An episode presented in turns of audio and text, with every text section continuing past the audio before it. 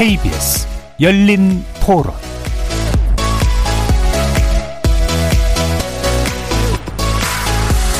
안녕하십니까. KBS 열린토론 정준희입니다. 부동산이라는 게 시장에서 수요와 공급에 의해서 물량이 나와야 또 사는 사람, 근데 세금으로 내리잡으려고 그러니까 안 파니까 공급이 없어지니까 집값이 오는 거거든요. 그래서 세제에 대한 거는 조금 낮추고 이러는 거는 바람직한 것 같아요. 그리고 자기 집을 한 채 딱 갖고 있는 사람한테 세금으로 저렇게 때려버리는 거는 집값은 올리지 개인의 어떤 재산상의 경제적인 이익은 나는 없다고 봐요. 공급을 늘린다는 조건으로 자꾸만 규제를 완화해서 집값을 안정시키겠다는데 꼭 그 방법만이 방법인가. 평당 무슨 억대가 가고 이런다는 게 어떤 학군에 의한, 주거 환경에 의한, 아니면 투자에 의한 이런 것이 결부가 돼가지고 집값이 올라간다는 게 내심 조금 못마땅해요. 그냥 어딜 봐도 똑같은 것 같아요. 요즘에는 뭐 경기도권이나 그런 데도 별로 막 안 비싸겠지 하고 보면 엄청 비싸고 해서 부동산 값이 너무 많이 폭등하고 하니까 이제 젊은 20대 분들이 사실 돈 모으는 데 의미가 없다고 생각하는 사람들이 주변에도 많아서 청년 담보대출 뭐 이런 거를 좀 많이 해서, 그래도 이렇게 할 수 있는 사람들 제한을 딱 규정을 제대로 뒀으면 좋겠어요. 집 없는 서민들 집값 걱정 안 하고 그냥 편하게 살 수 있게끔 집을 달라는 것이 아니라 집값 걱정 안 하고 살 수 있는 어떤 그런 나라였으면 좋겠습니다. 거리에서 만나본 시민들의 목소리 어떻게 들으셨습니까? 오늘 이야기 나눌 주제는 부동산 규제 완화 카드 꺼내든 윤석열 정부 집값 잡을 수 있을까입니다. 대통령직 인수위원회가 부동산 데스크포스 등을 통해 국정과제 선별 작업에 들어간 가운데 부동산 관련 공약 중 어떤 것이 우선적으로 추진될지 관심이 모아지고 있습니다. 윤 당선자는 선거 기간 내내 공급 확대 그리고 규제 완화를 공언했던 만큼 현 정부의 수요 억제 기조와는 궤를 크게 달리할 것으로 예상되는데요. 이례적으로 국토교통부의 인수위 업무 보고에 당선자가 직접 참석해서 주택 건축 규제 완화를 언급하면서 재건축 등에 대한 기대감이 한층 커진 상태입니다. 최근 서울 아파트 시장의 매수 심리가 3주 연속 회복세를 보인 것도 이런 분위기가 반영된 결과가 아닐까 하는데요. 급격한 정책 변화는 시장의 혼란을 초래할 수 있고 집값 불안 요소로서 작용할 가능성도 높은 만큼 규제 완화의 내용뿐 아니라 완급 조절 역시 중요해 보입니다. 잠시 후 네 분의 부동산 분야 전문가 모시고 부동산 규제 완화 방안 관련 쟁점 자세히 짚어보면서 윤석열 정부가 집값 안정을 통해 부동산 민심 얻을 수 있을지 전망해보는 시간 갖도록 하겠습니다. KBS 열린토론은 여러분이 주인공입니다. 문자로 참여하실 분은 샵 9730으로 의견 남겨주십시오. 단문은 50원, 장문은 100원의 정보 이용료가 붙습니다. KBS 모바일 콩 그리고 유튜브를 통해서도 무료로 참여하실 수 있고요. 이제 콩을 통해서는 보이는 라디오로도 만나실 수 있습니다. 시민 논객 여러분의 뜨거운 참여 기다리겠습니다. KBS 열린 토론 지금부터 출발합니다. 살아있습니다. 토론이 살아있습니다. 살아있는 토론, KBS 열린 토론.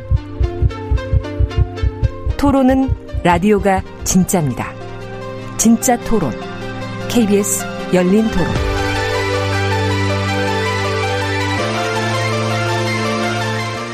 오늘 토론 함께해 주실 네 분의 전문가 소개해 드리겠습니다. 자, 먼저 권대중 명지대 부동산학과 교수 나오셨습니다. 안녕하세요. 자, 그리고 참여연대 민생희망본부 실행위원이시죠? 이강훈 변호사 함께하셨습니다. 네, 안녕하세요. 이은형 건설정책연구원 책임연구원 나오셨습니다. 네, 안녕하세요. 최은영 한국도시연구소 소장 자리하셨습니다. 네, 안녕하세요.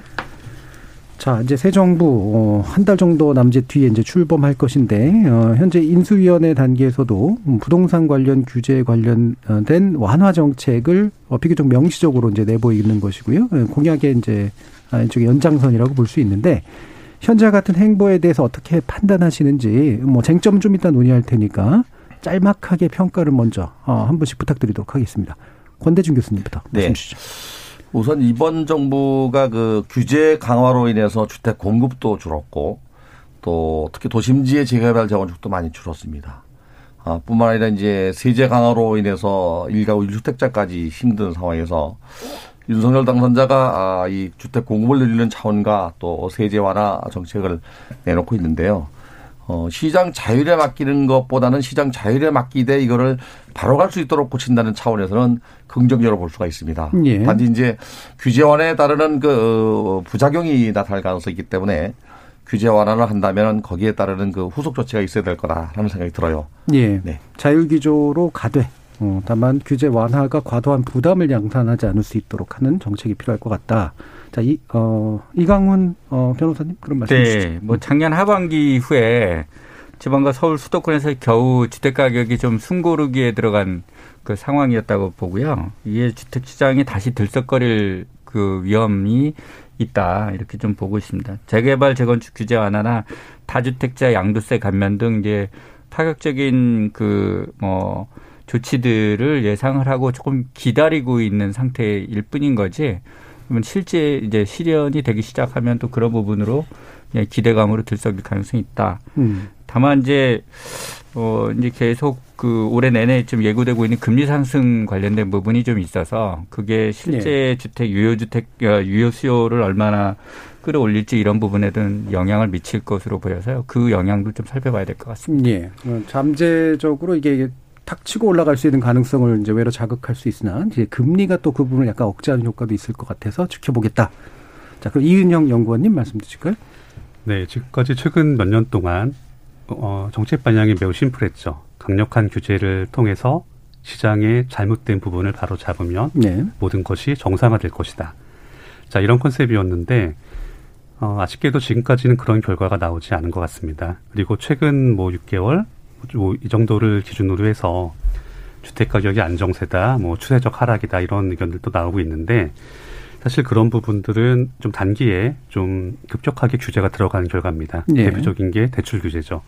그래서 이런 식으로 억눌린 가격 요소들은 그 억누른 요인들이 해소가 되는 순간 혹은 없어지는 순간 다시 튀어오릅니다.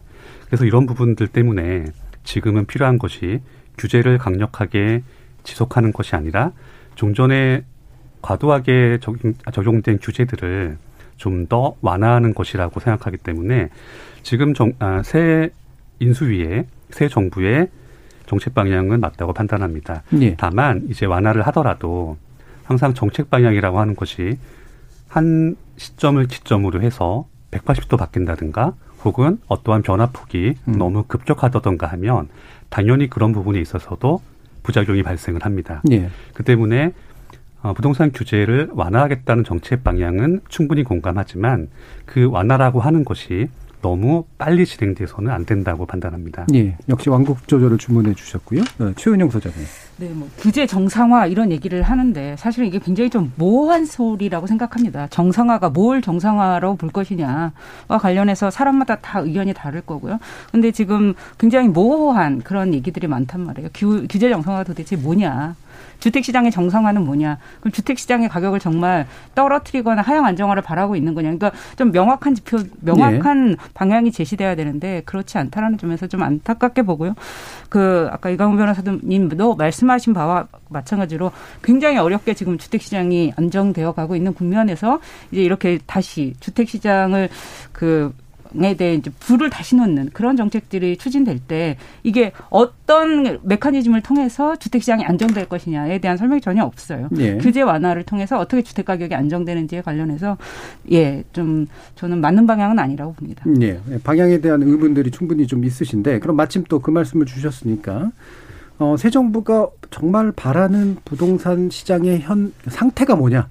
어떤 정책 목표를 가지고 있느냐 이 부분이 이제 좀 불분명하다는 게 제일 중요한 문제다. 그러니까 실제로 집값을 떨어뜨릴 생각이 있는 건지 안정화 정도가 목표인지 아니면 또 다른 게 있는 건지 어떻게 판단하시나요, 권대중 교수님? 우선 문재인 정부의 주택 정책 방향이 공공주도형 서민주택 정책이었어요. 네. 지금 윤석열 당원자의 주택 정책 기조는 민간주도형 민간주택 공급 정책인 것 같습니다. 네. 제가 인수위원이 아니기 때문에 정확히 모르겠지만은, 주택 공급을 하게 되면은 시장은 좀 안정화될 거라는 게 첫 번째 기조고요. 네. 집값 안정화 자체는 목표다. 네네. 그리고 이제 안정화라는 게 우리 최은영 소장 얘기 말씀하신 대로, 이게 안정화라는 게 떨어지는 게 안정한지, 네. 지금 상태가 안정한지, 아니면 물가 상승만큼 올라가는 게 안정한지, 그렇죠. 이게 애매모호하거든요. 네. 어쨌든 공급을 늘리면 시장이 안정화될 거라는, 지금부터 폭등하지 않는다는 그런 전제하에 규제 완화를 내놓았어요. 두 번째는 이제 그동안 공시가격을 현실화시키면서 경제가 어렵고 소득도 오히려 오르지 않은 상태에서 세금만 많이 올랐잖아요. 물론 일가구 유주택까지도. 그래서 이런 부분에 대해서 정상화시키겠다는 거. 이게 물론 보유세나 취득세나 양도세나 여러 가지 논란이 있지만은 보유세 차원에서는 뭐라도 취득세, 양도세 부분은 좀 손을 대는 것 같고. 예. 종부세도 마찬가지고요. 또 한 가지는 이제 청년들이 주택 공급받기 어려우니까 청약제도도 좀 현실화시키겠다. 추첨제를 많이 늘리겠다. 여러 가지 대책을 내놓은 것들이 어떻게 보면은 시장 안정화를 위해서 했는데 아까 말씀드린 대로 시장 안정화가 과연 무엇인가. 궁극적으로는 도심지에 택지가 부족하니까 용적률을 올리거나 또는 고밀도를 개발하면서 컴팩트 시티로 개발하면서 주택 공급을 늘려서 안정화하겠다는 얘기거든요. 예. 그래서 전반적인 기조가 이번 정부가 내놓은 주택 공급이 210만 호가 넘거든요. 여기에 한 40만 원 정도 합쳐서 250만 원을 내는 것은 무리하게 또 공급을 늘리겠다는 건 아닌 것 같아요. 네. 그래서 적시적절하게 필요한 그 시기에 주택 공급을 늘려서 시장 안정화하는 게 참 기조인 것 같습니다. 네. 기본적으로 그러니까 안정화에 대한 해석은 여러 가지가 있을 수 있는데 적어도 이제 현재와 같은 폭등세는 멈추겠다가 목표고 네. 그것을 실현시키는 방법이 이제 민간 주도의 공급 확대를 통해서 그렇죠. 다만 너무 과량의 확대는 이제 꾀하지 않는 이 방법 정도 물론 세제 부담 완화라든가 이런 건 이제 좀 뒤에서 이제 아마 네. 더 논의할 수 있을 것 같고요. 이 부분에 대해서 최은영 소장님 어떻게 생각하세요? 네, 규제 이제 계속 이제 정상화라는 말이 우리 토론에서도 계속 오가는데 그게 이제 정상화가 뭐가 정상화냐. 세제 정상화도 뭐가 세제 정상화고 그다음에 규제 정상화는 뭐가 정상화냐에 관련해서 좀 합의된 방향이 있어야 될 것 같아요. 그 서로 지금 완전히 다르게 보고 있는 거거든요. 세제 정상화와 관련해서 저는 수십억 가진 1주택자가 적절한 세금을 내는 게 정상적이라고 판단을 하는 거고요. 그다음에 근데 어떤 분들은 지금 1가구 1주택자면 공시가격이 올라가서 지금 윤 당선인의 종합부동산세도 100만 원에 불과한 게 그게 정상인 거냐. 이런 것들에 관해서 굉장히 좀 다른 의견들이 있잖아요.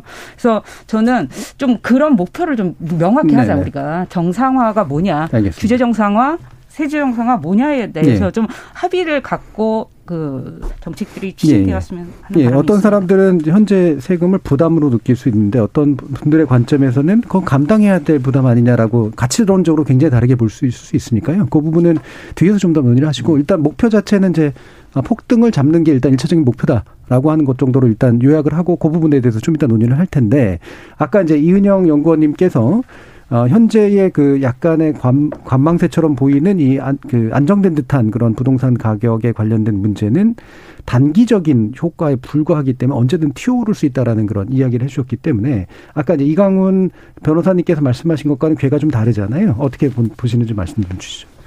그러니까 이게 문재인 정부에서 규제를 어떻게 했느냐와 관련된 좀 관점의 어떤 차이나 이런 것들을 좀 볼 수 있는 대목인데요. 네. 그게 예를 들어 저 같은 경우에는 아마 문재인 정부에 있는 분들하고의 제 평가 좀 다를 수밖에 없는데 저희는 이제 시민단체 차원에서 네, 정부하고 동일한 평가는 아니다. 동일한 생각은 아니죠, 당연히.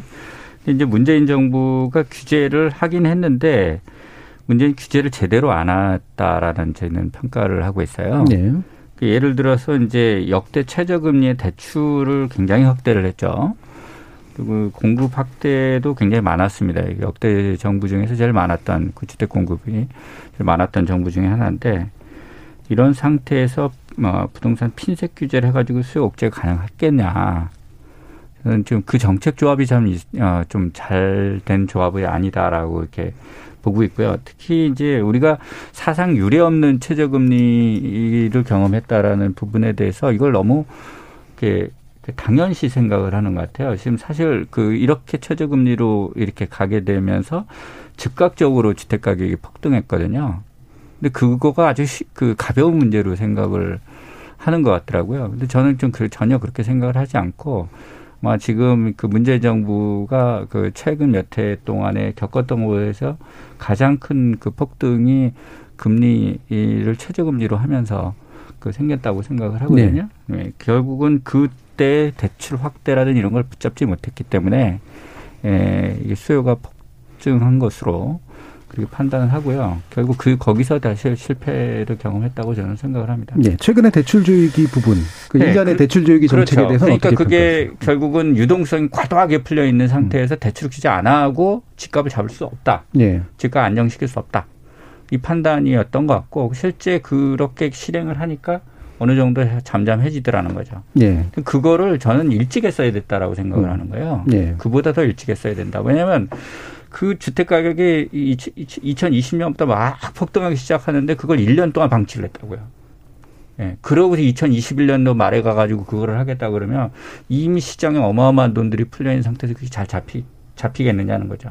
예. 저는 그래서 실패했다고 생각합니다. 예. 기본적으로 이제 금리 문제가 있긴 있었지만 예. 예. 거기에 더해서 이제 현재 같은 대출 총량 규제라든가 LTV 규제라든가 이런 것들을 예. DSR 규제 같은 거는 진작에 했었더니 원래 예. 그 국정 과제에도 DSR 규제가 있었어요. 그래서 일찍부터 도입했었으면 사실은 이 문제를 덜 겪었을 가능성이 있는 거예요. 예. 이 부분 사실 뒤에서 더 얘기할 거긴 한 텐데요. 바로 이제 이은형 연구원님 이 부분에 대한 어떤 반론을 해 주실 수 있을지 간단히 한번 들어볼까요? 네, 이게 뭐 쉽게 생각하면은 뭐 유동성이 뭐 어떻고 이런 얘기가 매우 좀 그럴싸해 보입니다. 그런데 이제 저희가 보통 부동산 시장, 즉 주택 시장이라고 얘기할 때는 사실 이런 부분들은 그 매매의 대상이 일반적인 집 한 채죠. 그게 아파트든 일반 주택이든. 그리고 대부분 이런 물건들을 서로 사고 파는 사람들은 일반인들입니다. 그러니까 뭐 쉽게 표현하면 동네 아저씨 아줌마들이 집을 사는 거죠. 네. 그런데 이런 분들이 집을 살 때는 이제 일종의 분위기에도 휩쓸리고 그리고 어떤 지역에 뭐가 생긴다. 그리고 나 집 없는데 좀 남의 집 살기 힘들다. 이제 이런 식으로도 많이 진행이 됩니다. 네. 그리고 자기가 힘들었다고 하면은 우리 애들은 결혼할 때 이렇게 해주지 말아야지. 이런 것들이 진행이 됩니다. 그런데 자 그렇다고 해서 대출을 확 조여버리게 되면 어떤 일이 벌어지냐면은 거래 자체가 끊깁니다. 즉, 그러니까 이제 자금 여력이 부족하신 분들일수록 예. 대출을 끼지 않고서는 집을 사는 것이 어렵게 됩니다. 그런데 문제는 거래 자체가 확 줄여버리면, 즉 손바뀜이 줄어들면 가격 변동폭이 줄어듭니다. 그리고 이제 그런 부분 때문에 지금 지역마다 이게 서로 양상이 다르게 나타납니다. 즉 대출 규제에 그렇게 큰 영향을 받지 않을 정도로 자금 여력이 있는 지역에서는 신고가가 계속 형성이 됩니다. 반면에 대출을 끼지 않고서는 집 사기가 좀 어려운 수준의 동네에서는 거래가 잘 안 됩니다. 그리고 그런 와중에서 누군가는 집을 팔아야 됩니다. 자기 개인 사정들이 있겠죠.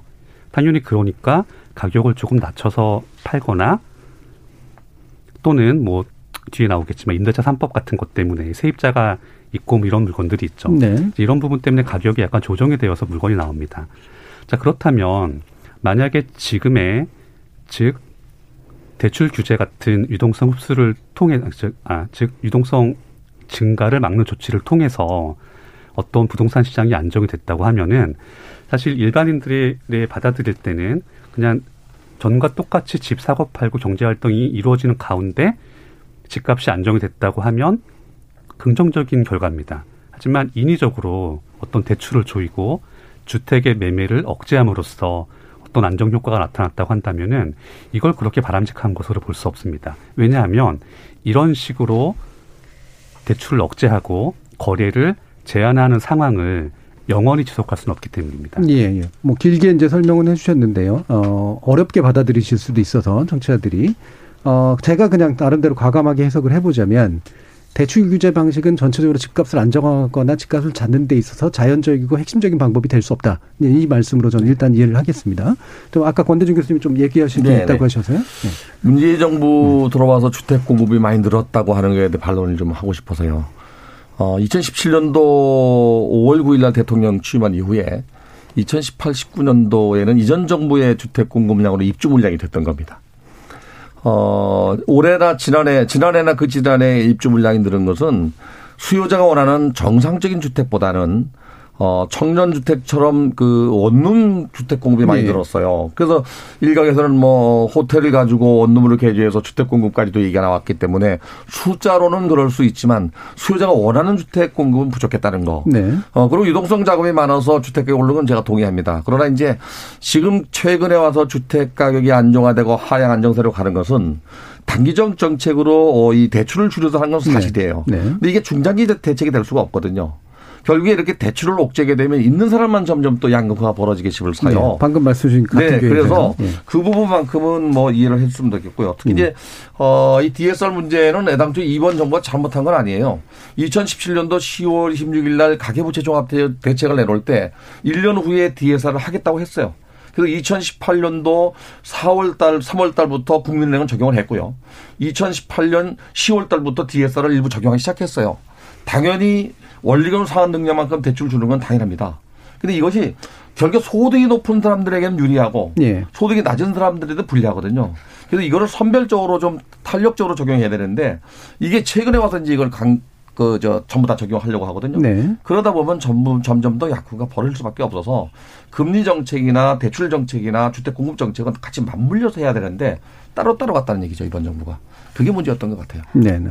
최은영 소장님 이 부분에서. 저는 그러니까 이제 박근혜 정부 때 가장 대표적으로 비판받는 정책이 빚내서 집사라 아닙니까? 말로 빚내서 집사라 안 했지요. 그런데 이제 문제는 문재인 정부에서도 그 기조가 달라지지 않았다라는 게 결과적으로 보면 똑같았다라는 게 문제였다고 생각이 돼요. 그러니까 박근혜 정부 출범할 때 1000조였고 가계부채가 그게 1400조로 늘어났는데 지금 문재인 정부에서도 1400조에서 1800조로 똑같이 400조 이상이 늘어났거든요. 그러면 결국에 빚내서 집사라는 정책을 문재인 정부가 안 했느냐. 결과적으로 보면은 그 정책을 똑같은 정책을 계승한 결과가 이제 된 것이 저는 결국 이 주택가격 상승이 우리 소득에 비해서 너무 높다라는 건 아마 대부분이 인정하실 거고 그럼 그건 무엇에 의해서 뒷받침되었느냐. 빚에 의해서 뒷받침된 거죠. 그런데 그럼 이게 계속 지속 가능한가. 특히나 이제 금리가 올라가고 있는 상황에서라면 4억에 6%, 이제 6%, 7%라는 그 대출금리가 눈앞에 와 있다 이런 기사들이 나오기 시작하는데요. 4억에 6% 이자는 연간 2,400만 원을 내야 되는 거잖아요. 그럼 한 달에 200만 원씩 이자를 내고 그러면 원리금까지 하면 훨씬 더 많아질 텐데 이게 부담 가능한 사람이 얼마나 될까. 이런 것들 때문에 결과적으로는 지금 주택 가격이 안정세로 들어가는 것이라고 생각합니다. 예. 그럼 이제 뭐 빚내서 집사라기보다는 빚을 내지 않으면 집을 못 사는 상태가 사실 된 게 더 이제 중요하고. 근데 빚을 내줬느냐, 이제 빚을 막았느냐, 이제 사실 여기서 이제 차이가 아마 생긴 것 같은데. 자, 이게 뭐 사실 처음부터 쟁점이 그냥 확 붙어버리긴 했는데요.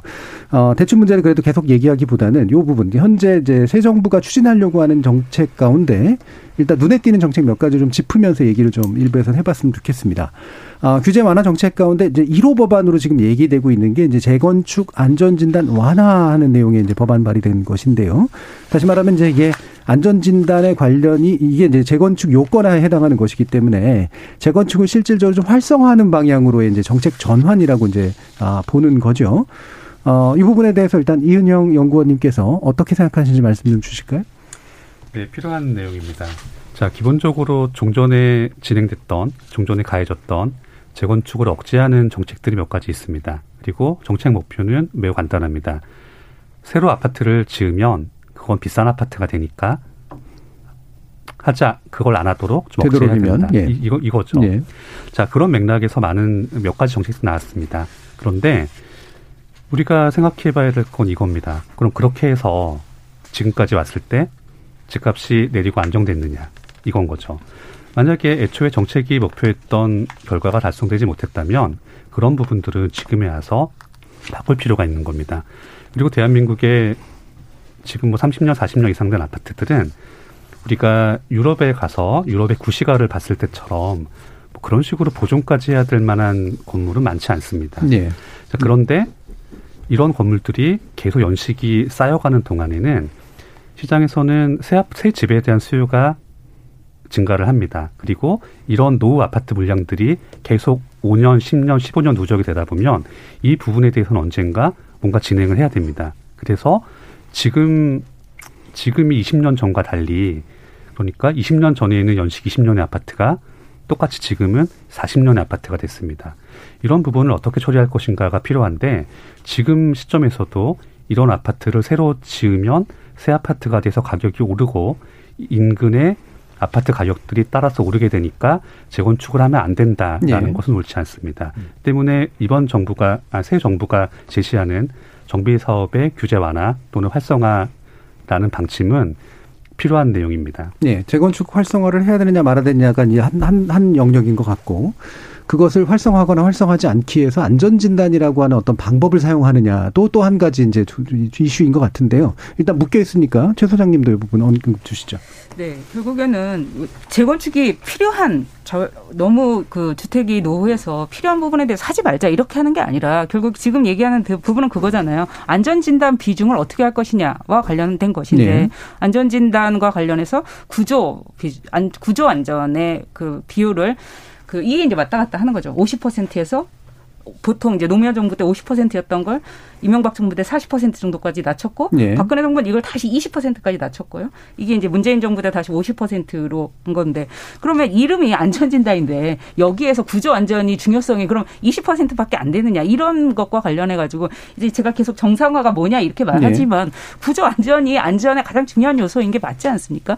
근데 뭐 이렇게 이 비중을 가지고 재건축을 못하게 했다 이렇게 말하는 것 자체가 저는 좀 납득이 안 되는 주장이라고 생각합니다. 네, 근데 사실 이 부분이 좀 오해 가능성이 있는 게, 그러니까 안전진단 기준을 이제 완화하겠다 그러면 이제 예를 들면은 불안전하게 지어도 된다든지 사실 이렇게 오해될 수 있는 가능성이 있는데, 그 비중이 일단 중요한 거고, 말씀처럼 안전진단을 했을 때 이게 등급 이하로 이제 떨어지게 되면 그게 재건축을 가능하게 만들어주는 기준이잖아요. 그러니까 이 완화한다는 것의 의미가 뭐냐라고 하는 것에 대해서 좀 더 명확하게 좀 얘기를 해 주시면 좋을 것 같은데요. 우선 그 도시 재생 사업 중에서 정비 사업의 일부가 이제 재개발, 재건축, 주거환경 개선 사업인데요.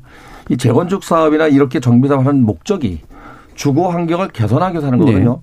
네. 이 그 주거 환경을 개선하는 전제가 뭐냐면 노후 불량한 건축물이어야 되고요. 또 이게 그 생활 편의 시설도 노후화해서 기능적으로 떨어져야 됩니다. 이 물리적으로 노후하고 기능적으로 노후하게 되면 주변적인 슬럼화됩니다. 예. 새로운 환경으로 바꿔주는 사업이거든요. 물론 보존적 가치가 있거나 문화재적 가치가 있으면 당연히 보존해야 됩니다. 근데 이게 30년, 40년 되면서 기능도 떨어지고 물리적으로도 안전하지 않다면 구조 안전성만 가지고 50%를 따져서 하겠다 안 하겠다 따지기 이전에 생활 환경까지도 보고 주차 문제도 보고 여러 가지 그 주변 지역을 같이 둘러봐야 되는데, 예. 너무 구조 안전에다만 50점을 주고 50%를 주는 것은 과했기 때문에 이거를 좀 더 합리적으로 한 30%로 내리고, 또 주차 문제라든지 생활 환경도 한 20점으로 25점, 3점 네. 올리고 이렇게 바란스를 맞추자는 거거든요. 네, 네. 그래서 삶의 질을 높이겠다고 하면서도 또 역시 이 주택 공급 차원도 있거든요.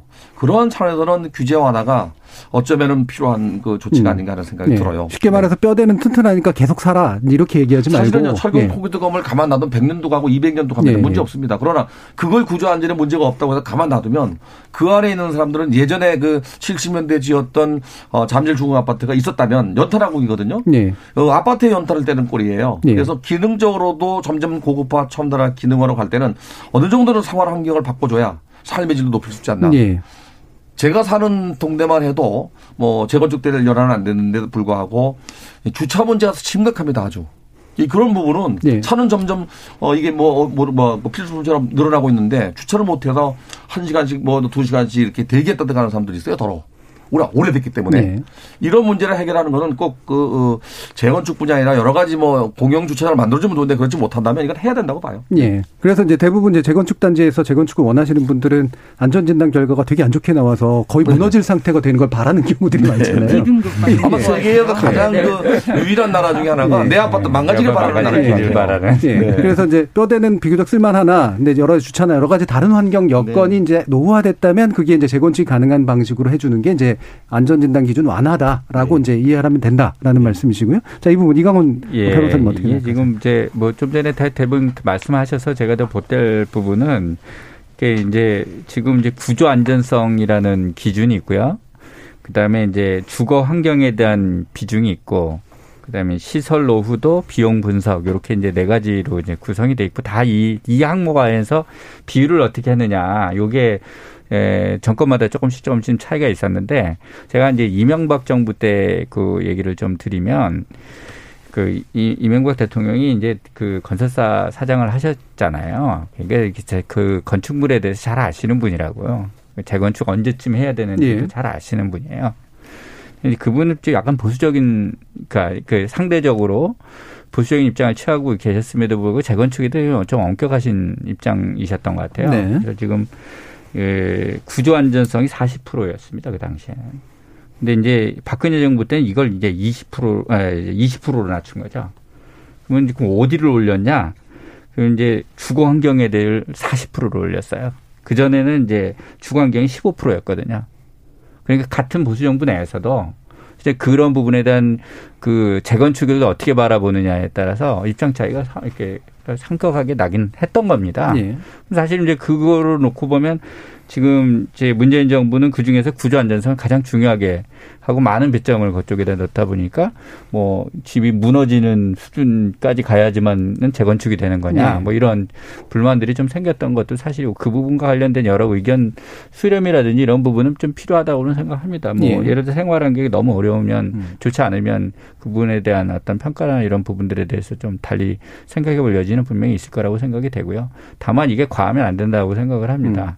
이게 우리가 이제 필요 이상으로 재건축 시장을 이제 자극할 우려와 관련된 부분들도 좀 생각을 해야 될 것 같고요. 또 이제 우리가 지금 60% 이상의 주택들이 지금 이제 아파트거든요. 근데 이제 이 아파트들을 전 세계적으로 보면 재건축을 하는 데들이 많지가 않아요. 예. 대부분 보면 이거 쓸 때까지 쓰고 개량해서 쓴 다음에 그 다음에 이거를 폐기하고 이렇게 하는. 근데 우리는 지금 30년 된 아파트를 가지고서 재건축 재개발을 하겠다고 네. 지금 그러고 있는 거거든요. 그러니까 이건 뭔가 조금 그 부분에 있어서 실제 사용이 가능하고 충분히 개량해서 쓸만한 네. 이 아파트들을 어떻게 할 거냐. 또 이것도 환경적으로도 되게 의미가 있는 거거든요. 그래서 향후에 우리가 이제 장수명 아파트로 이제 이렇게 좀 가야 된다는 그 방향도 지금 정부 정책 방향도 있고 하기 때문에 우리가 이 부분과 관련돼서 이 아파트 수명을 늘려서 사용하게끔 하는 그런 유도하는 그런 방향의 정책들은 계속 나와야 된다고 생각합니다. 네. 자, 이 재건축 문제 그래서 방금 말씀 주신 것처럼 재건축을 하고 싶어 하는 게 이제 생활환경이 너무 낙후돼서 그걸 개선하고 싶은 욕구도 있지만 솔직히 말하면 이제 재산을 좀 늘리고 싶은 욕구도 이제 굉장히 좀 강한 거잖아요. 그래서 이제 늘리려면 이제 수익성이 생겨야 되는데 용적률을 그래서 높여주길 당연히 바라고 상업성이 생겨야 되니까. 근데 이거 이제 막아놓은 게 이제 있고요. 또 한 가지가 이제 재초환이죠. 그러니까 재건축 초과이익 환수제를 넣어서 이제 초과이익이 생기면 그거를 이제 상당히 환수해버리니까 재건축하는 사람들 입장에서는 내 재산이 별로 커지지 않는 효과가 생겨버리기 때문에 이것까지 다 용적률은 높이고 재건축 초과이익 환수제는 보완하거나 이제 뭐 완화시키거나 이랬으면 좋겠다라고 하는 욕구까지 지금 결합이 돼 있는데 이 부분이 좀 결합돼서 추진될 듯한 분위기이긴 하거든요. 어떻게 일단 평가하시는지 보시죠. 우선은 뭐 재건축 초과이익 환수제랑 합헌됐기 때문에 손을 대일 수가 없을 것 같아요. 네. 그다음에 이제 부자가 상한제가 또 살아있거든요. 그렇죠. 이 부자가 상한제가 지금 322군데인데 그거 역시 이제 재건축하는데 걸림돌은 됩니다.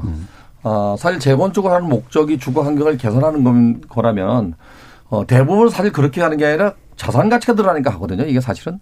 그래서 그로 인해서 이미 그 재건축 시장은 이미 들먹거리고 있잖아요. 네. 그래서 이 규제 완화를 해서 주거 환경을 개선해 준다면 우선은 가격이 오르는 거를 좀 억제할 수 있는 대책도 필요해요. 네. 왜 그런가 하면 재건축을 하는 그 목적은 지금 현재 거주하고 있는 소유자나 토지 등 소유자나 임차인들의 주거 환경을 개선해 주려고 하는 건데 정작 하고 보면 재정 창률이 떨어져서 다 이사 가거든요. 그렇죠. 네. 이런 그 대책까지도 같이 맞물린다면 기능적인 노후화나 경제적인 노후화나 물리적인 노후화가 있다면 당연히 하게 해야 돼요. 그래서 사실은 지금 걸림돌이 안전진단만 있는 건 아니고 이 분양가 상한제라든지 재건축 초과이익 환수제도 있기 때문에 맞물려서 가야 된다고 봐요. 하나만 푼다고 해서 또 이게 사업이 막 진행되는 건 아니거든요. 네.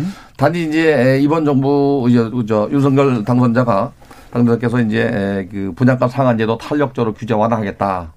사실 그게 이제 어느 정도 완화하느냐에 따라 다르겠지만 지금 분양가 상한제를 적용하는 지역은 정상적인 시세의 한 60% 70%밖에 안 됩니다. 이게 로또라는 얘기가 나와서 네. 과열 그 경쟁이 되는데 어느 정도는 이렇게 좀 시세보다 낮게 하더라도 좀 격차를 줄이는 그럴 필요가 있고 또 이제 재건축 초과이익 환수제는 아마도 뭐 여야 합의가 아니면 되지는 않을 것 같아요. 예. 그래서 이 분양가 상한제 규제화는 국토부에서 할 수 있어요. 그래서 그런 걸 좀 시장 상황을 봐가면서 또 전문가들이나 또는 시장의 그 의견을 충분히 들어서 방향성을 잡고 하는 게 어떤가 하는 생각이 들어요. 가격을 너무 자극하지는 않고 다만 네. 필요한 데는 재건축은 어느 정도는 될 수 있을 정도. 그런데 가장 중요한 게 아까 말씀하신 대로 용적률을 올려준다면 어느 정도 적정 수준은 환수시켜서 임대주택이나 또는 주택 공모를 해야 되겠고 또 하나 그 원래의 목적대로 거기에 거주하는 사람들이 지속적으로 거주할 수 있는 주거 환경을 만들어줘야 된다는 얘기죠. 네. 예, 그게 안 된다면은 남 좋은 일만 시키는 꼴이 되거든요. 결국에 살던 사람들이 거기를 떠나는 꼴이 되니까 어떻게 보면 젠트리피케이션이 상업용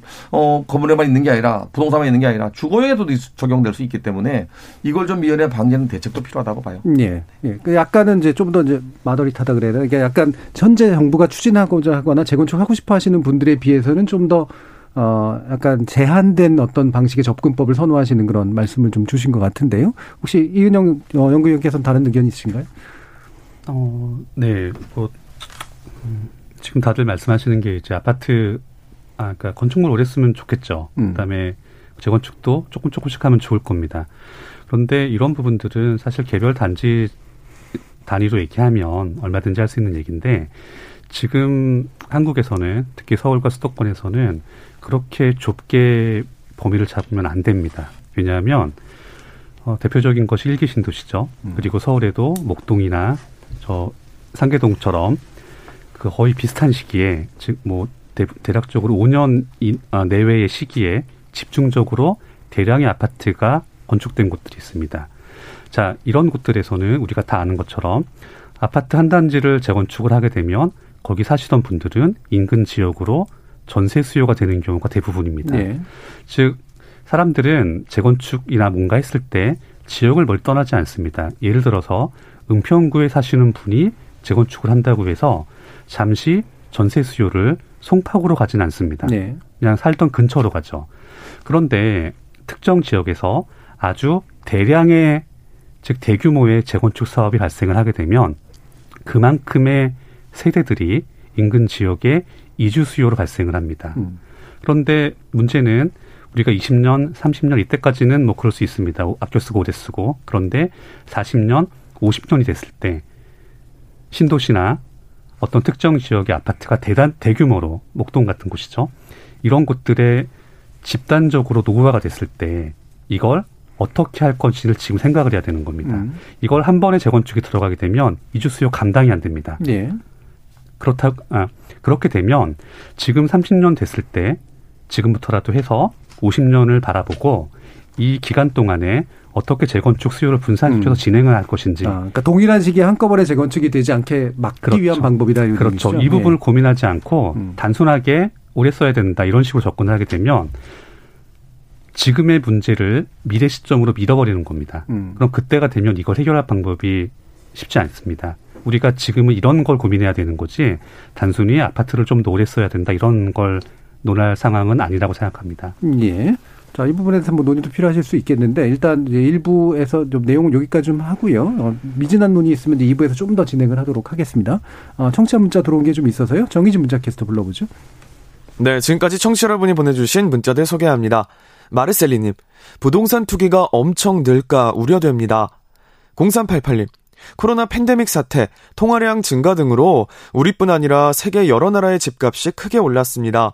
부동산 정책은 5년 이상 가야 효과가 나타난다고 하고 실제로 작년 하반기부터 하향 안정화 추세를 보였다는 점에서 완벽하진 않지만 분명 정책 효과도 있었다고 봅니다. 9414님, 1가구 1주택 외에 투기나 투자를 목적으로 하는 가수요를 정상적인 시장의 수요인 양 말하는 전문가들의 말에 전혀 동의하지 않습니다. 9909님, 수도권에 모여 살고 싶어하는 사람은 많고 만족할 만한 집은 적으니 집값은 오를 수밖에요. 수도권 인구를 지방으로 분산시켜야 하고 그러기 위해 지방 도시들이 수도권 못지않은 인프라를 갖출 수 있도록 정책 차원의 지원이 시급해 보입니다. 한재규님, 민주당은 양심이 있으면 부동산 얘기 하지 마십시오. 1030님, 5년 전에 다가구 주택을 20년 분할 상환으로 1억 대출받아 구입해 생애 처음 내 집을 장만한 70대입니다. 헌데 작년부터 재개발 바람이 불고 있는데요. 저는 재개발돼도 추가 비용을 낼 돈이 없어 이 나이에 또 지하 셋방살이 신세가 될 판입니다. 재개발되면 토착민은 쫓겨나고 부동산 투기자들만 배채우는 거 아닌가요? 누구를 위한 재건축, 재개발인지 이런 문제도 토론해주세요. 정숙기님, 집값 내려가지 않으면 윤석열 정부 역시 희망이 없습니다. 3282님, 문재인 정부는 현재 대출을 다 막아놓고 현금 많이 가진 사람만 집 사라는 정책을 추진하고 있는 것이 문제입니다. 빨리 개선을 해야 합니다. 라고 보내주셨네요. 네, KBS 열린토론 이 시간은 영상으로도 생중계하고 있습니다. 유튜브에 들어가셔서 KBS 일라디오 또는 KBS 열린토론을 검색하시면 지금 바로 토론하는 모습 보실 수 있습니다. 방송을 듣고 계신 여러분이 시민논객입니다. 계속해서 청취자 여러분들의 날카로운 시선과 의견 보내주세요. 지금까지 문자캐스터 정의진이었습니다. 토론이 세상을 바꿀 수는 없습니다.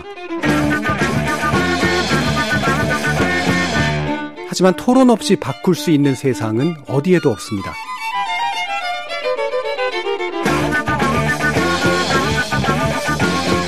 세상의 선한 변화를 갈망하는 당신, 정답이 아니라 질문의 힘을 믿는 당신, 우리 KBS 열린 토론에서 만납시다.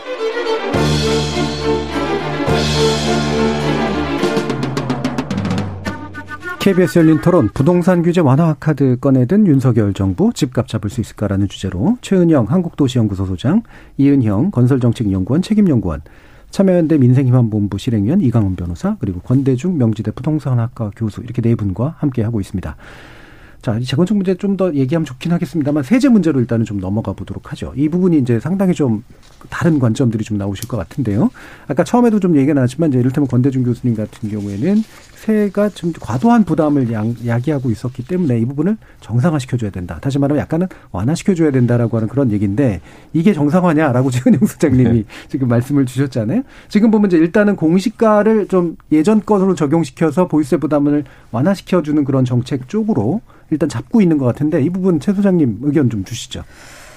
매우 심각한 문제라고 생각을 하죠. 그러니까 지금 매우 너무 편법이지 않나. 그러니까 이제 세금의 조세의 원칙에도 어긋나지고, 그러니까 공시가격을 올해가 아니라 작년 걸 가지고 올해 세금을 한다. 이런 정말 꼼수인데 이런 이게 것들은 어떤 근거 같은 것이 있는 건가요?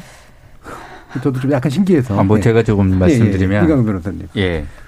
이게 법 개정을 하지 않고는 할 수 없는 네, 내용입니다. 제가 지금 법을 오늘 보고 왔거든요. 그것 때문에 또 궁금해가지고. 근데 이제 재산세나 종합소득세에서는 이제 시가에 평가된 금액을 가지고 이제 그걸 하는데 그게 평가하는 금액이 바로 이제 공시가격인 거거든요. 네. 그래서 이제 공시가격에 관한 법률에는 이제 그거를 산정하는 기준이 있고 매해 산정하게 돼 있습니다. 그래서 네. 올해도 또 이제 2022년 공시가격이 나오는 거죠. 그러니까 법상으로는 당해 산정된 공시가를 적용할 수밖에 없도록 되어 있다. 그러니까 법상으로 그렇게 돼 있는 거죠. 네. 그러니까 그건 해석의 여지가 없어요. 근데 이제 다만 그거를 법률을 개정하면 가능할 수도 있죠. 네. 네. 법률상 과세 표준액을 뭐로 다른 거로 하겠다. 이렇게 하면. 그러면 이제 법이 그렇게 했으니까 가능한 거겠죠? 네. 그러면 공시가 중에 몇 년도 걸 할지는 정부가 정한다 뭐 이렇게. 네네네. 그래서 아마 제가 보기에는 요거에 대해서는 네. 이제 그거 이제 한시법으로 딱 고해만 지금 그렇게 하려고 하는 거니까. 네, 네. 지금은 아마도 2021년이라는 걸 특정할 거라고 봐요. 그런데 이제 이게 어떤 문제를 갖고 있느냐는 건 좀 생각을 해봐야 돼요. 이게 일반적으로 수용될 수 있는 방안이 아닌 게 어떤 지역은 주택가격이 올라가고 어떤 지역은 떨어지고 이런 것들이 있을 수 있거든요. 네네네, 그렇죠. 그럼 주택가격이 네. 떨어진 지역은 만약에 예를 들어 떨어진 지역이 올라간 지역이라면 그거로 인해서 부담이 줄어들겠지만 떨어진 지역이라면 어떻게 쓰는가? 작년 거 쓰면 올라가는 거죠. 그렇죠. 일괄적으로 동일한 연도를 할 수 없겠네요. 그러면 이거는 말하자면 조세평등의 원칙에도 좀 반하는 거 아니냐, 이런. 물론 이제 대부분 올라갔습니다. 그러니까 대부분이 그거로 인해 이런 조치로 인해서 그 뭐 공시가격 공시가격 작년걸 씀으로써 재산세나 부동산세가 좀 덜 내게 되는 효과는 있겠죠. 그러나 현실적으로는 그게 이론상으로는 어느 지역은 올라가고 어느 지역은 떨어졌다고 했을 때 이것이 불평등을 가져오는 그 문제들이 있거든요. 네. 그래서 네. 이런 방식은 여기까지 저는 기억이 없어요. 네. 이런 방식을 써온 것에 대한 기억. 네. 이 부분 어떤 의견이세요? 일단 공시가격 자체가 이제 토지 공시가격과 공동주택 공시가격이 나눠지는데 예. 토지는 그 개인 소유, 국공지 뺀 개인 소유가 3,450만 개 정도 되고요. 그중에 올해는 50만 개 필지를 평가해야 되는데 55만 개 냈습니다. 이게 10% 이상 올랐거든요. 올해만도. 아파트 공시지가도 공동주택 공시지가도 지금 10% 이상 올랐는데 이게 자본이득이잖아요. 그러니까 소득이 늘어난 게 아니고 재산이 올라서 늘어난 건데 그 자기의 힘으로 올라간 게 아니고 정부의 잘못으로 올라갔다고 사람들은 알고 있어요. 근데 이렇게 그 금액이 올라갈수록 이제 재산세나 종합부동산세나 여러 가지 관련 세금이 올라가는 게 뭐 60여 정도, 60여 개 정도에 적용을 된다고 하는데 네, 일단 세부담을 올리는 게 맞냐 아니냐는 같이 판단이니까 네, 약간 배제하고 법률적 것이 장치. 과연 타당한가? 예. 제가 볼 때는 소득은 줄었는데 이 가격을 올렸을 때는 부담이 갈 수밖에 없어요. 지금도 재산세나 이런 그 종합부동산세 같은 경우 누진 과세 돼 있거든요. 이걸 좀 더 강화하는 방법은 좋은데 이거를 적용하는데 아까 우리 저 변호사님 말씀대로 법률 개정안이 안 된다면은 그 공정시장 가액 비율이라는 게 있거든요. 네. 이게 이번 정부 들어와서 계속 5%씩 올라서 올해 100%입니다 거의. 네. 100%를 적용하는데 이걸로 탄력적 적용할 수밖에 없는데 문제는. 이게 올해만 적용하고 내년부터 다시 또 원상시킨다? 이건 아닌 것 같아요. 제가 볼 때는. 근본적으로 세제 문제가 정말로 거래세인 취득세, 보유세를 정상화시키고 또 좀 낮추고 보유세를 올린다면 점진적으로 좀 바꿔야 되지 않나. 근데 이제 윤석열 당선자가 그래서 이제 그 후보 시절에 좀 후보지만 당선했지만 그 전에 이제 이거를 2020년도로 돌린다 그랬거든요. 민주당에서는 작년도 거고 내년도 예. 작년도 거고 2년도 앞서서 한다고 그랬는데 이렇게 됐을 때 이게 지속적이냐 아니면 한 번만 하는 거냐 한 번만 한다면 전혀 의미가 없다고 봐요 저는. 그래서 예. 근본적으로 이 세제 문제는 좀 손을 대야 되지 않나. 뭐 더 내던 덜 내던 거래사와 보유세를 좀 조정할 필요가 있다고. 네, 봐요. 그럼 궁극적으로 이제 세율을 조정하거나 아까 이제 공정식 거래가액이라고 하는 것들을 적용하는 건 대단히 이제 좀 잠정적이고 약간 좀 무리할 수도 있는 그런. 단 한 번만 한다면 큰 예. 의미가 없다는 얘기죠. 이거는 뭐 어떻게 보면 후보 시절에 표를 위해서 인식해서 한 건지 아니면 이게 국민의 그 어떤 경제적 도움을 주려고 하는 건지 모르겠지만 이 공정시장 가액 비율을 낮춰도 조정할 수 있어요. 나머지는 안 되지만 그래서. 이런 부분 문제는 정말 충분하게 그 국민의 의견도 듣고 전문가 의견을 들어서 좀 그 세제 개편을 좀 해야 되지 않나 생각합니다. 제가 요거 하나만 좀 보태자면 그 문재인 정부가 출범하면서 그 관행혁신위원회가 있었어요. 거기서 그 당시에 이제 공시가격 개혁에 대한 그 논의도 한참 진행을 했었는데 저희들이 그때 낸 시민단체에서 냈던 안들은 이런 거였어요. 공시가격을 예를 들어 80%를 올리든지 90%를 올리든지 목표가 있을 거 아니에요. 그러면 이 목표를 올리는 거는 이게 이제 시장가격을 공정하게 반영해야 된다는 그 원칙에 충실하게 이걸 반영하면 되는 공시가 거고. 공시가 쪽은. 예. 예. 거기에 적용할 과표나 세율을 어떻게 할 것이냐라는 문제는 그 국회가 논의해야 되는 거거든요. 지금은 현재는 공시격을 가지고 만지작만지작 해가지고 이거를 그 세금 부담을 조정하는 방식으로 지금 계속 해보다 보니까 여기에 너무 많은 논의가 쏠려 있는 그 측면이 있습니다. 그게 비정상적인 거죠. 저도 동의해요. 네. 예, 네. 이거는 가격 기준인데 이거를 예를 들어 시장에서 공정하게 거래될 수 있는 가격이라고 얘기했으면 그 금액을 정확하게 산정하면 돼요. 그리고 그거를 지금 그 감정평가사들이 못하냐면 그렇지 않아요. 평가할 수 있어요. 할 수 있는데 그거를 세부담 문제 때문에 연동이 돼 있기 때문에 못하는 것뿐이거든요. 국가가 그렇게 여러 가지 지침을 통해서 이렇게 어떤 평가에 관한 어떤 그런 일단 기준이나 이런 것들 제시하고 있기 때문에 그렇게 된 거거든요. 그럼 이건 정상적인 상황은 아닌 거죠. 예. 그걸 정상화시키면 거기에 따른 세부담이라는 거 결국은 국민 부담 누가 결정합니까? 결국 세율, 그리고 과표 세율 이거 관련돼서 그 국회의원들이 정부하고 같이 논의해가지고 결정해야 되는 거 아니에요? 이거를 너무 오랜 기간 동안 이행 기간을 두면서 이렇게 논의하는 방식 자체가 저는 가능하지 않다고 생각해요. 예, 예. 계속 지금 말씀드린 대로 우리 경기 변동에 다 올랐다 내렸다 하는 그런 문제들이 있기 때문에 그것 때문에 이 여기에 대해서 그 예.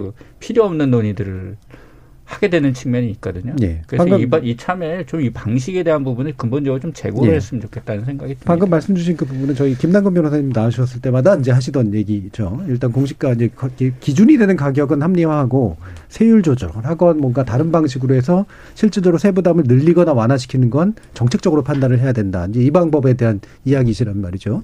근데 최 소장님은 일단 이걸 완화 기조로 가는 거에 대해서는 기본적으로 반대하시는 거잖아요. 더더군다나 지금 윤 당선인께서는 플래카드를 잔뜩 걸고 공시가격을 인하하겠다고 하고 있어요. 네. 가격 자체를. 지금 뭐 이강훈 변호사님 말씀하시는 그런 방향 자체가 아니라 아예 지금 그 조금 정상 궤도로 가고 있던 지금 그래도 그러니까 예를 들면 10억짜리 아파트가 70% 정도로 반영하는 거거든요. 단독주택 같은 경우에는 50%이기 때문에 10억짜리가 5억이 이제 현재 55% 정도 5억 5천 정도인데 그럼 얘가 그 시장 가격하고 이렇게 다른 게 정상이냐와 예. 관련해서 저는 이게 같아지는 게 정상이라고 보는데 근데 지금 윤 당선자께서는 시장 가격하고 더 달라지는 방향 그러니까 공시가격을 낮추겠다라고 지금 공약을 제시하고 있거든요. 이거는 좀 매우 심각한 방향이라고 생각합니다. 예. 그러니까 공시가격을 시장하고 더 멀어지게 하겠다라고 지금 보여지고요. 그리고 저는 아까 재건축과 관련해가지고 꼭 드리고 싶은 예. 말씀이 있었는데 우리의 논의가 너무 서울과 수도권 중심으로 이루어지고 있다고 생각합니다. 네. 제가 전주나 청주, 충주 이런 지방주택시장의 가격을 분석하면서 너무 놀란 게 그 서울이나 수도권은 오래된 아파트가 비싸잖아요. 근데 지방 아파트들은 그렇지 않아요. 오래된 아파트가 너무 저렴하고 그 신축 아파트는 완전 이중 시장이거든요. 왜 그럴까?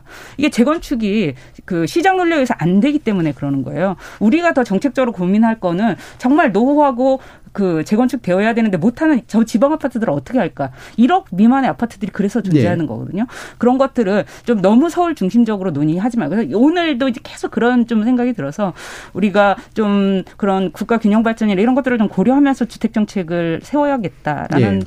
말씀을 꼭 드리고 네. 싶었습니다. 재건축을 이제 그 주거 환경 개선이라고 얘기를 하지만 사실은 또 이제 공급 체계 또 하나로 좀 보기 때문에 생기는 이제 뭐 차이도 좀 분명히 있는 것 같고요. 그 부분 일단 다시 넘어가서 이은형 연구원님은 이 보유세 부담 완화책을 공시지가를 조정함으로써 하는 방식은 어떻게 생각하시는지와 보유세 부담에 관련된 어떤 입장도 좀 얘기를 해 주시죠.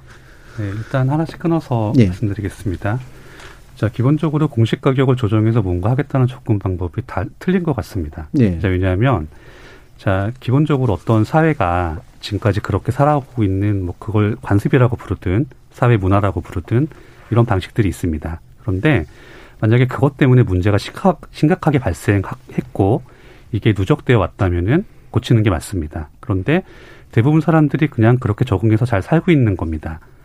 자, 이런 것들이 우리가 흔히 보는 일반적인 주택의 공시가격 얘기였고요. 네. 그리고 본래 공시가격을 현실화해야 된다라는 내용들은 이런 일반 주택은 아니었고 처음에 나왔던 내용들은 고가 부동산이 있습니다. 네. 즉 표준화가 쉽지 않고 대표적인 게 서울 중심가에 있는 빌딩 같은 겁니다. 건물마다 상태가 다르기 때문에 가격을 표준화할 수가 없습니다. 그리고 그런 건물들은 그 동네에서 매매 건수도 많지가 않아요. 그래서 대략적으로 이 정도는 되겠다라고 하지만 정확하게 얼마인지가 안 됩니다. 이거는. 네.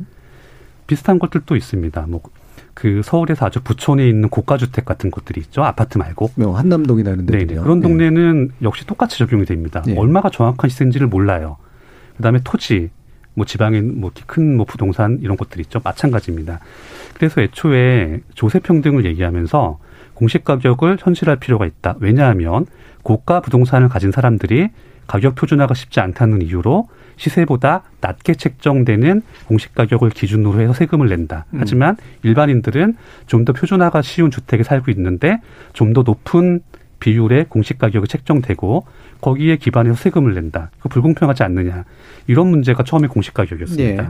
이렇다면 이걸 해결하는 방법은 낮게 책정돼 있는 고가 부동산의 공시가격을 그 부당하다고 비교 대상이 된 일반적인 주택 기준으로 맞춰서 올리면 되는 겁니다. 이게 일반적으로 생각할 수 있는 맞는 접근 방법이죠. 예. 근데 지금은 어떻게 돼 있냐면 이걸 이렇게 올리는 게 아니라 둘 다 90으로 올리는 겁니다. 예. 그럼 당연히 한국 사회에서는 뭐 부자분들에 대한 인식이 좋지 않기 때문에 이런 부분에 대한 세금은 그렇게 반발이 없습니다. 예, 그러니까 주택 간 격차를 줄이는 게 중요하지 시장가와의 격차를 줄이는 건 부차적인 문제다. 네, 맞습니다. 예. 그래서 이런 부분 때문에 공시가격을 가지고 뭔가 뭐 정의롭게 만들겠다라는 시도가 제 판단에는 그렇게 올바른 것 같지 않습니다. 애초에 시작이 좀 잘못된 내용이고요. 두 번째 보유세에 대한 것은 고가 지역, 뭐 고가 주택에 대한 보유세를 강화함으로 해서 뭐 가격을 끌어내리겠다. 그래서 뭐 흔한 얘기들 있지 않습니까? 강남이 오르니까 거리 순대로 따라 오르기 때문에 예. 강남을 잡으면 해결된다는 내용들이 있습니다. 이게 책상에서 얘기하기는 매우 좋은 얘기입니다. 근데 실제로는 무슨 문제가 벌어지냐면 자, 지금은 사람들이 특정 지역, 뭐 대표적인 데 강남이죠. 강남에 산다고 해서 전부 부자는 아니다라는 내용들에 납득을 합니다. 왜냐하면 원래 그 동네에는 옛날 주공아파트 같은 부자들이 아닌 분들이 사시는 아파트에 사시다가 재건축이 돼서 고가 주택에 사시는 분들이 계시거든요. 예. 근데 이런 분들 같은 경우에는 집은 바뀔 수가 있지만 기본적으로 본인들의 직업이 바뀐 건 아니기 때문에 가처분 소득이 거주하는 주택에 비례해서 크게 늘진 않습니다. 자, 이런 분들은 그리고 또 이런 것도 있죠. 열심히 돈을 모아서 비싼 지역에 집을 하나 매입을 했습니다. 그리고 거기 살면서 똑같이 아껴 쓰고 살면 예전에는 그렇게 지역에 살 수 있었습니다. 그런데 보유한 주택의 가격에 비례해서 세금을 크게 매기게 되면 가처분 소득이 높지 않은 사람들은 그 지역에서 살 수가 없습니다. 네. 즉 이런 상태가 계속 반복이 되다 보면 어떤 사람들에게 사시는 곳이 어디세요라고 해서 어디 살아요라는 대답이 나온다는 것은 이 사람의 재력과 배경과 이런 것들을 모두 설명할 수 있는 단어가 돼버립니다. 네. 이렇게 되면 좋은 지역엔 당연히 부자들 분들이 사시는 거고 더 떨어지는 지역들일수록 그렇지 못한 분들이 사시게 됩니다. 이런 것을 가르쳐서 거주 지역에 따른 계층의 고착화라고 부릅니다. 네. 보유세 증대가 가져오는 바람직하지 못한 부수적인 효과가 저는 이거라고 생각합니다. 예. 그래서 보유세 부분은 좀 더 조정할 필요가 있습니다. 보유세 때문에 그런 계층 고착화가 발생하는 게 아니라 주택가격이 워낙 그게 더 본질적인 거 아닌가요? 어떤 지역은 주택가격 20억이 넘고 어떤 지역은 10억이고 이런 거에 의해서 계층이 되지 보유세가 높고 낮은 그 정도로 우리 보유세가 높지 않습니다. 지금 강남에 그 뭐 맨날 나오는 무슨 아파트들의 보유세가 1주택자의 경우에는 그 종합부동산세가 경우에는 100만 원 전후인데 이것 때문에 이 지역에 못 산다고 얘기를 하시는 건 좀 어불성설이라고 생각합니다. 부자의 만 원과 가난한 사람의 만 원이 같진 않죠. 그러니까 그리고 20억이든 10억이든 그 금액 자체는 누군가 열심히 노력해서 모으면 갈 수 있는 것이어야 됩니다. 그런데 그것 자체가 안 맞으니까 깎아내려야 된다라고 접근하는 거는 맞지 않아요. 아니, 그 자동차세 그 100만 원은 낼 수 있는데 집세 100만 원은 못 내는 분들도 계신가요? 계시겠죠, 누군가요. 네. 네. 아니, 그러니까 지금 그런 부분들이 있거든요. 자동차는 기본적으로 소비자입니다. 그리고 주택은 소비자가 아니에요. 아니, 그거는 그러니까 있는데요. 그러니까 대상 물건의 여기서 정리하겠습니다. 왜냐하면 제가 한 3년간 들어온 이야기가 다시 본질적인 가치 문제로 돌아가서요. 그 얘기보다는 좀 방법론에 관련된 얘기. 아무래도 새로 이제 정부가 출범하니까 이 부분에서 이제 꽤 다른 견해들이 좀 나오고 계시는데 비슷해 보이긴 하는데 다시 말하면 공시지가를 막 만져서 뭔가를 하려는 건 맞지 않다는 기본적으로 동의하세요. 다만 이제 현재 공시지가를 현 정부가 정상화시킨다는 부분에 대해서는 대단히 부정적인 출발점이 있었다라고 이제 보시는 견해도 있고 또 그렇지 않은 견해도 있고 하는 정도를 일단 정리를 좀 해보고요. 시간이 남진 않아서요. 대출 문제 다시 좀 얘기를 해보죠.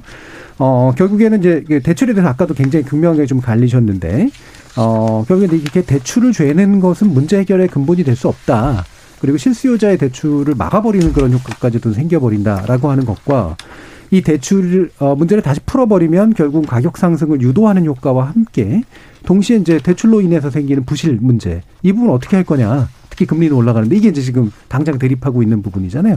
이강훈 변호사님 이 부분 다시 한번 현 정부의 새 정부가 하려고 하는 그런 부분에 대한 우려 사항들이 뭔지 좀 정리해 주시죠.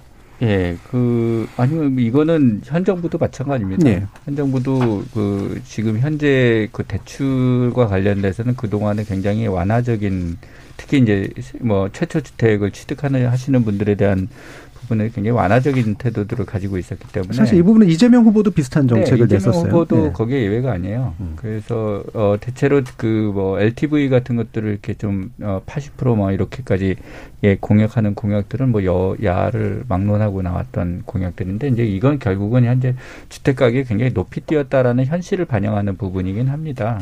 그게 아니면 살 수가 없겠다 뭐 이런 그 고민들이 거기에 있었다고는 생각이 됩니다. 예. 다만 이제 문제는 뭐냐면 실제로 80%를 대출을 해줬을 때는 그 금액이 뭐냐에 따라 당연히 다르겠죠. 뭐 4억에 대해서 80%냐, 뭐 8억에 대해서 80%냐, 이건 천양지차인 거잖아요. 예, 예.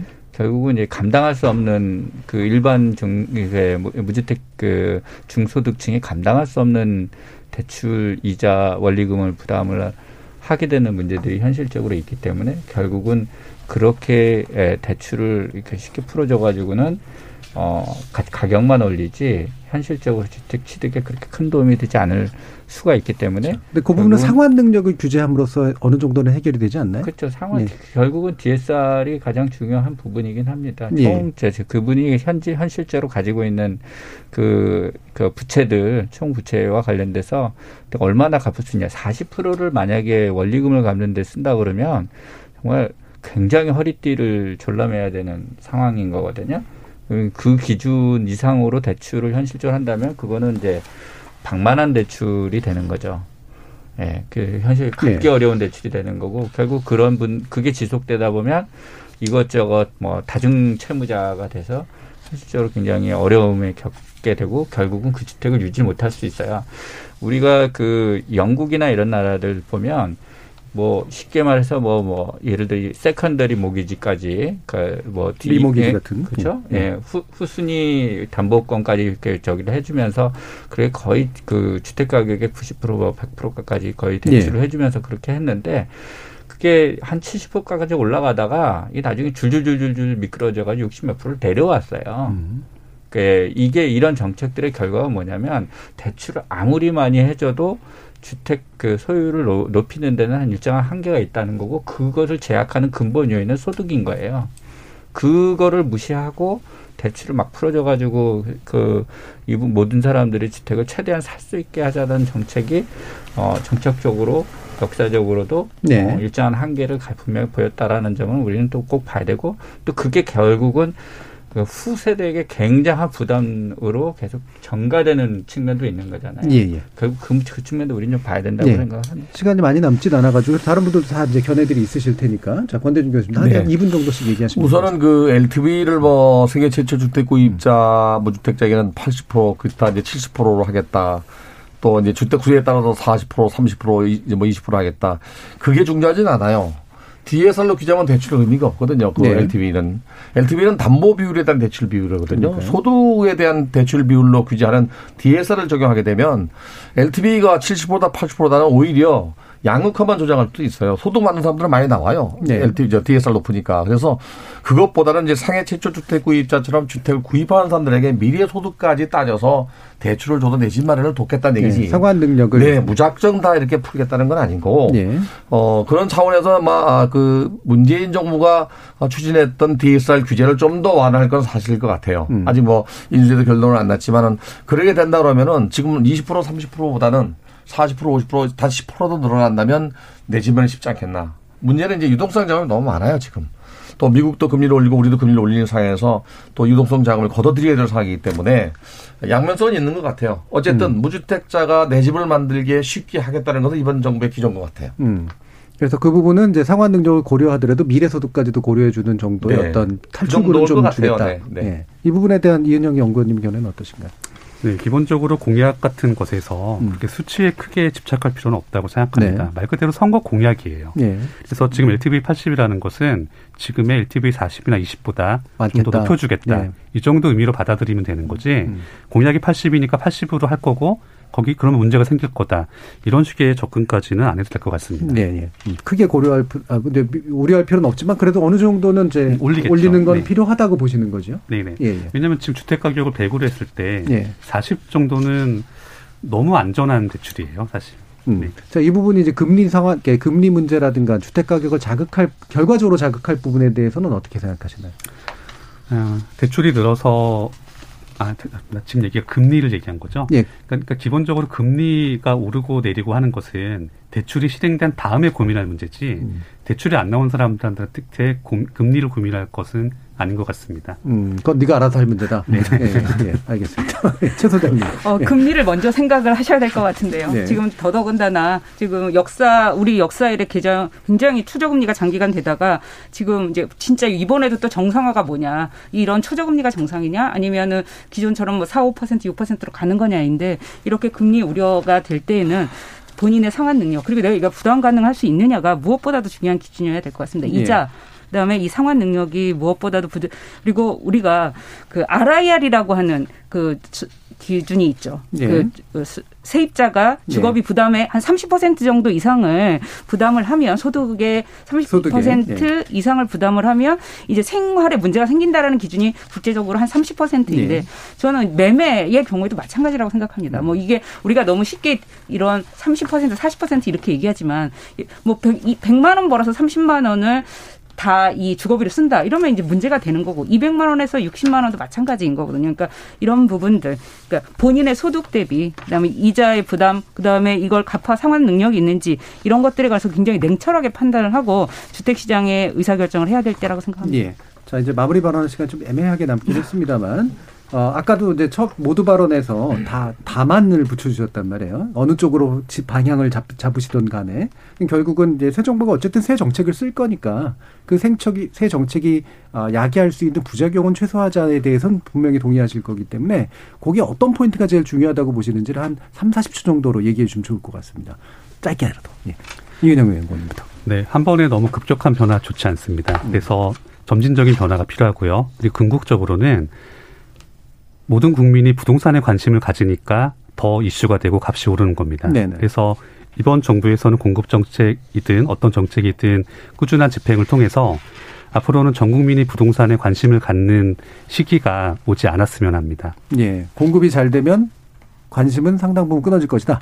네, 이렇게 보시는 거네요. 자, 최은영 소장님. 예, 저는 그 새롭게 출범하는 정부가 세입자의 주거 문제에 대해서 좀 냉정하게 봤으면 좋겠습니다. 그러니까 정치적으로 보지 말고 냉정하게 봐서, 지금 대부분의 세입자들이 공공임대주택이 아닌 민간임대주택에 사는 상황에서 지금 임대차 3법을 개정 내지 폐지하겠다는 얘기가 계속 나오는데, 이게 이렇게 해서 그러면 민간임대에 사는 세입자들의 주거 안정을 어떻게 시킬 것인가에 관해서 좀 냉정하게 고민하고 그 결론을 내렸으면 하는 바람이 있습니다. 그러니까 세입자 임대차 3법을 건드리려고 하는 문제에 대해서 상당한 우려를 가지고 계시는 그런 목소리인 것 같네요. 권대중 교수님. 네. 우선 그 윤석열 정부가 약속은 지키라고 있는 거 아닙니까? 그 내놨던 정책들이 국가와 국민을 위해서 단기적 정책, 당장 해야 될 정책부터 중장기 정책까지 로드맵을 정해서 성공하는 정부가 됐으면 좋겠습니다. 예. 어쨌든 약속한 거는 그래도 지키려고는 해라. 네. 예. 그 결과에 대해서는 어떻게 생각하실지는 모르겠습니다만. 그건 나중 얘기입니다. 네. 일단은 뭐 약속은 지켜야 되니까. 그리고 그것이 시장에도 미치는 영향을 감안해서 100% 이행보다는 국가와 국민에서 그 상황에 따라서 적절하게 단기, 중기, 장기 정책을 가지고 로드맵을 가지고 추진하면 시장이 좀 더 좋아지지 않겠다는 생각이 듭니다. 약속의 우선순위를 정해서 적어도 약속의 상위 높은 수준의 것은 좀 지켰으면 좋겠다. 예를 들면 그거죠. 당장 6월 1일 전에 세제 문제가 끝나야 되거든요. 7월, 9월에 또 12월에 종부세 부터 재산세가 나와요.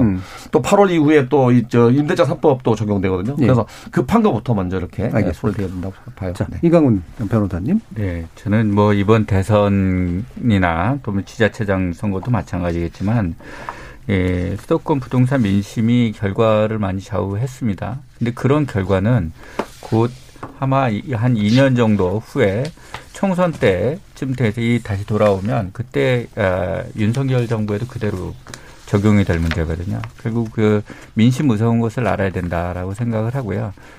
문재인 정부가 집값 못 잡아서 많은 비판을 받았듯이 그 윤석열 정부도 그렇게 똑같은 결과가 되지 않았으면 좋겠다. 저희들 뭐 사실 그 시민단체 뭐 정부가 못 됐으면 좋겠다 이렇게 하는 그 시민단체는 하나도 없거든요. 잘 됐으면 좋겠습니다.